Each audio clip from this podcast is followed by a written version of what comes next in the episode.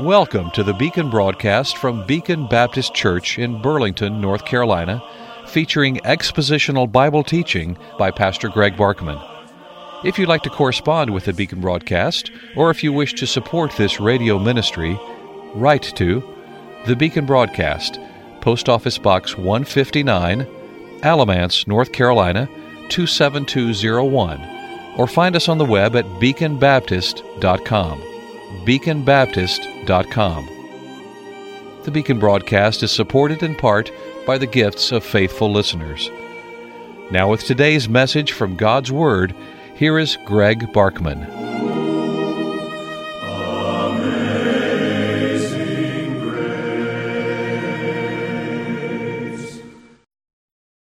One of the barriers to doing evangelism by many of the people of God is the problem that many times people don't know exactly what to say. They're not quite sure how to go about presenting the gospel to others. And oftentimes, if they have learned a particular plan to present the gospel, they find that it doesn't seem to be satisfactory, at least in every case. It might work in some cases, and when I say work, I mean in terms of of getting a hearing for the gospel. I'm not talking about the results that it produces. And that's why it's very helpful to see what the Bible tells us about this matter of, of the message of evangelism, the message of the gospel, or how we are to present to a lost person the gospel of Jesus Christ. Many of the plans that we are offered are oftentimes, um, what should I say, humanly devised plans that are then filled in with scriptures drawn from a number of different passages. So you need to tell them this, and here's a here's a verse that'll explain that'll talk about that, and you need to tell them that, and here's a verse that'll talk about that. And I'm not opposed to that. I I, I think anything that we have that will get us going, get us over the obstacle of what do I say, what do I say, what do I say, is got to be very helpful. So I'm not debunking any of these. I'm just saying we want to do the most uh, script. We want to use the most scripturally based way to present the gospel that we can. And for that, we have to look in Scripture. And we have one of those places in 2 Corinthians chapter 5, the very place that we are studying right now. And you'll know that if you've been present for the Beacon broadcast over the last several days. So we are continuing in that vein on this Friday, January 6, 2023. I'm glad you're aboard, and I'm thankful for those who help us with the financial load. Well, you remember in verse 20, Paul tells us what he was commissioned to be, namely an ambassador, one who represents a monarch to foreign a foreign country.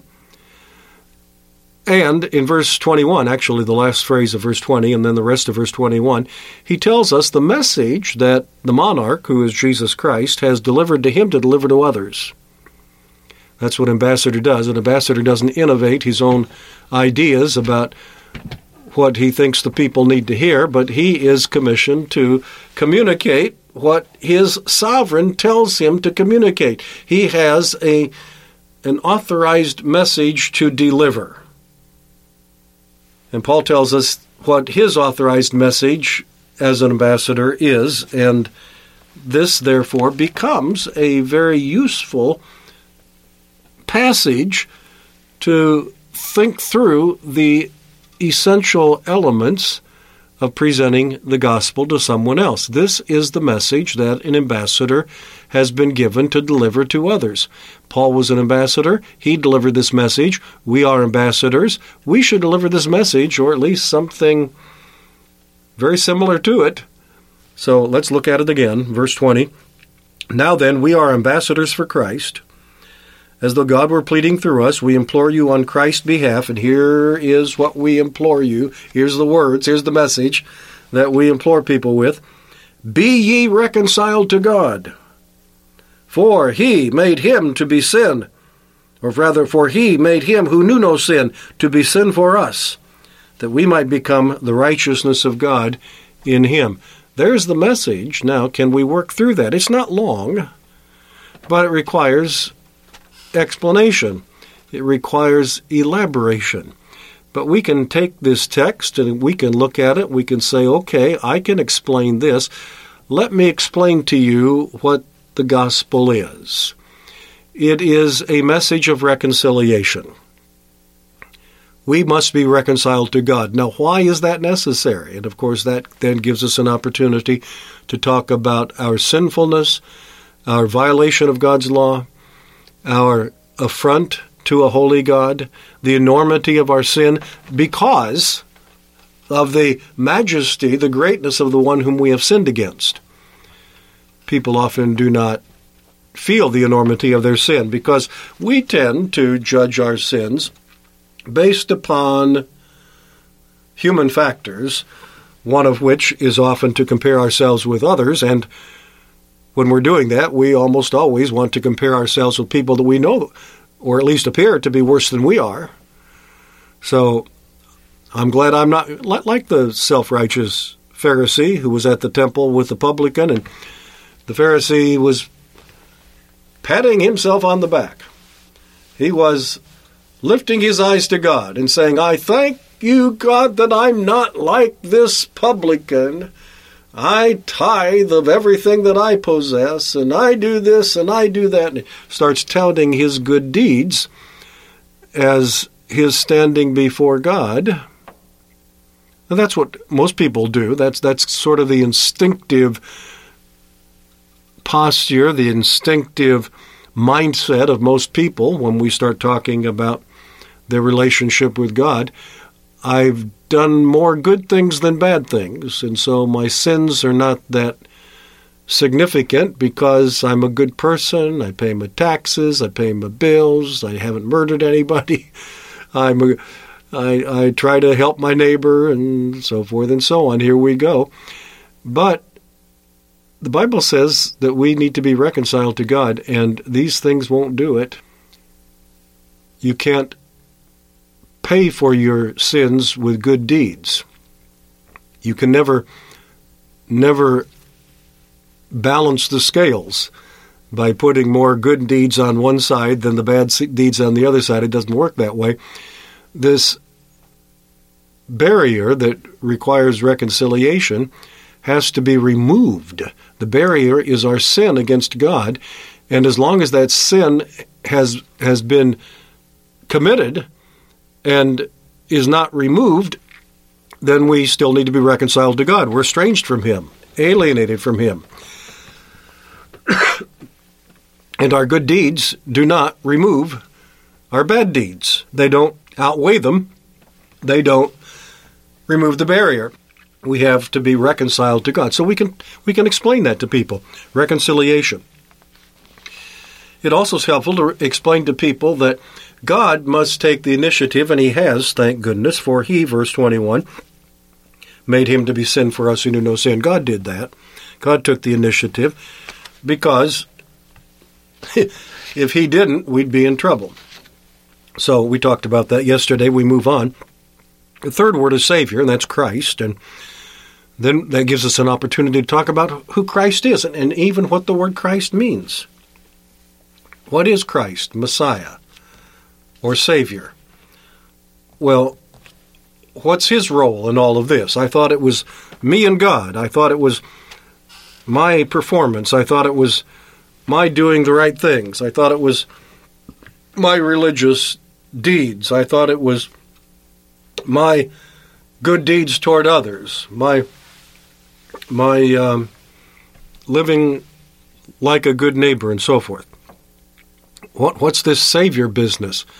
Well, the savior business is that we needed someone else to take away our sin. Otherwise, the sin barrier remains. It has to be removed, and it can only be removed by one who is qualified and able and willing to do it by bearing the judgment that is due unto us upon himself, taking our place, being our substitute, taking upon him the righteous judgment of God that our sins deserve, and then when he has done that, which he did upon the cross, and we enter into the work that he has done by our faith in him, then his judgment becomes our judgment, and he bore it, and his righteousness becomes our righteousness. He imputes that, he credits us with that, and then we can be reconciled to God. So there must be a Savior.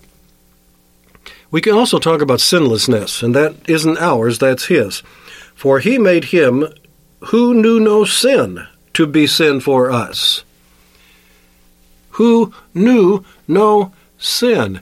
I have read polls that say that a huge number of people who call themselves evangelical Christians I'm beginning to think that nobody even really understands what that word means, what it used to mean, what it historically meant. People don't understand that anymore, but most people understand that an evangelical Christian is something like a conservative Christian, a Bible believing Christian, a Christian that believes in, in Christ and salvation, not one of these liberal Christians that have gone off the deep end. So, more on the conservative spectrum of Christianity. And people self identify themselves for the poll as an evangelical, so it's whatever they think. The, the person that's being questioned, whatever he thinks an evangelical is, and if he identifies himself as one, then he qualifies to be included in the poll as they are polling evangelicals. And these polls have indicated that an amazingly high percentage of self identified evangelicals do not believe that Jesus was sinless. I don't remember now. I've read these statistics. I don't remember now, but it's somewhere in the neighborhood of 50% or so, half.